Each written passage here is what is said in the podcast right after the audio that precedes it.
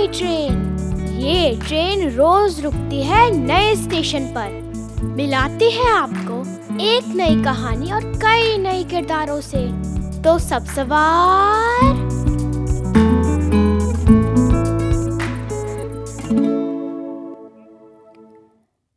आज की हमारी कहानी है सूत का रेशम, और इसे लिखा इस्मत चुगताई ने। नन्हे भाई हमें कितनी बार ही बेवकूफ़ बनाते, मगर हमको आखिर में कुछ ऐसा कायल कर देते थे कि उन पर से एतबार न उठता। मगर एक किस्से ने तो हमारी बिल्कुल ही कमर तोड़ दी। ना जाने क्यों बैठे बिठाए जो आफत आई तो पूछ बैठे, नन्हे भाई, ये रेशम कैसे बनता है? अरे बुद्धू, ये भी नहीं मालूम रेशम कैसे बनता है। इसमें मुश्किल ही क्या है? सादा सूती धागा लो।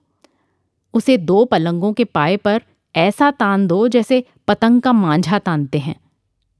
बस, जनाबे आली, अब एक या दो ज़रूरत के हिसाब से अंडे ले लो। उनकी जर्दी अलग कर लो, उन्हें खूब कांटे से फेंटो। अच्छा नमक, मिर्च डालकर, ऑमलेट बनाकर हमें खिलाओ, समझे? हाँ मगर रेशम? बेवकूफ़ अब सुनो तो आगे। बाकी बची सफ़ेदी, उसे लेकर इतना फेंटो इतना फेंटो कि वो फूल कर कुप्पा हो जाए। बस जनाब, अब ये सफ़ेदी बड़े ध्यान से पलंग के पायों पर तने हुए तागे पर लगा दो। जब सूख जाए, संभाल के उतार कर उसका गोला बना लो। अब चाहे उससे रेशम की साड़ियाँ बिनो, चाहे कमीजें बनाओ। अरे बाप रे, हमने सोचा। रेशम बनाना इतना आसान है? और हम अब तक बुद्धू ही थे जो अम्मा से रेशमी कपड़ों के लिए फरमाइश करते थे। अरे, हम खुद इतना ढेरों रेशम बना सकते हैं तो हमें क्या गरज पड़ी है कि किसी की जूतियाँ चाटते फिरें?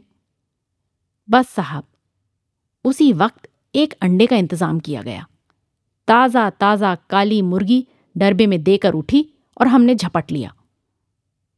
फ़ौरन नुस्खे पर अमल किया, यानी जर्दी का ऑमलेट बनाकर खुद खा लिया, क्योंकि नन्हे भाई नहीं थे उस वक्त। अब सवाल ये पैदा हुआ कि तागा कहाँ से लाएँ? तागा सिर्फ़ आपा की सीने पिरोने वाली संदूकची में ही मिल सकता था।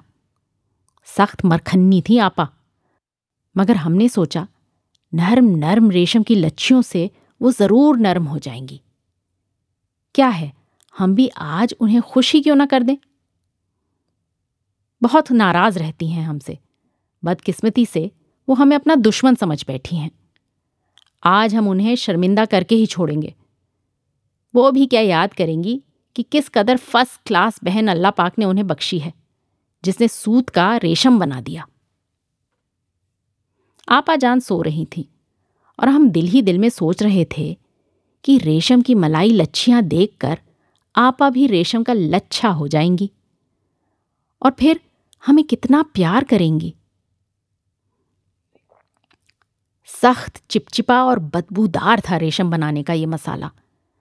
अनाड़ी होने की वजह से आधा तागा तो उलझकर बेकार हो गया।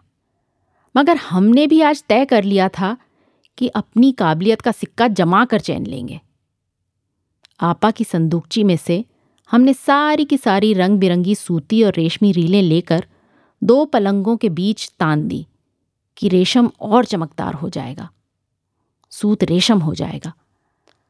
अब हमने अंडे की फेंटी हुई सफ़ेदी से ताने हुए तागे पर खूब गस्से देने शुरू किए। इतने में आपा जान आँखें मलती और जम्हाइयाँ लेती हुई हमारे सर पर आंधम की। थोड़ी देर तो वो भौचक्की सी खड़ी ये सारा तमाशा देखती रही। फिर बोली, ये ये क्या कर रही है मर्दी? उन्होंने समय पर गले से आवाज़ निकाली। रेशम बना रहे हैं। हमने गर्व से कहा और सारा नुस्खा बताया। और फिर घर में वो कयामत आई, जो अक्सर हमारी छोटी मोटी हरकतों पर आ जाने की आदि हो चुकी थी। ना शुक्री आपा ने हमारी सख्त पिटाई की। घर में सब बुज़ुर्गों ने सर पर हाथ फेरते हुए कहा, रेशम बनाने चली थी। अपने कफन के लिए रेशम बना रही थी चुड़ैल?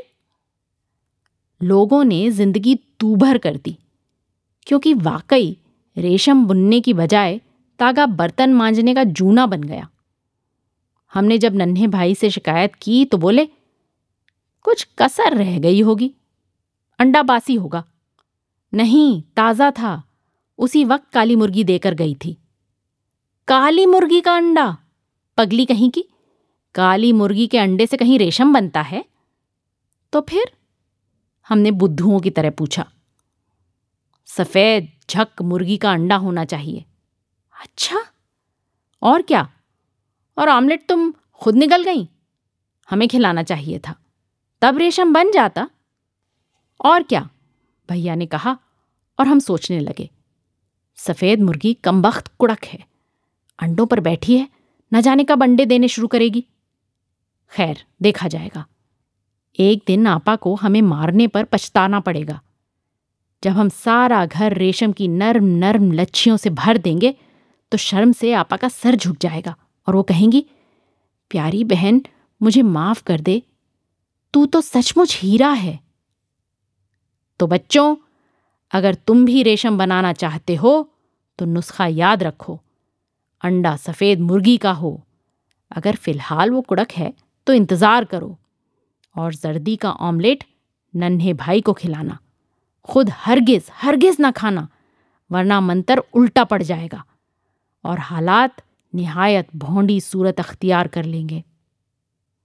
फिर हमें दोष न देना।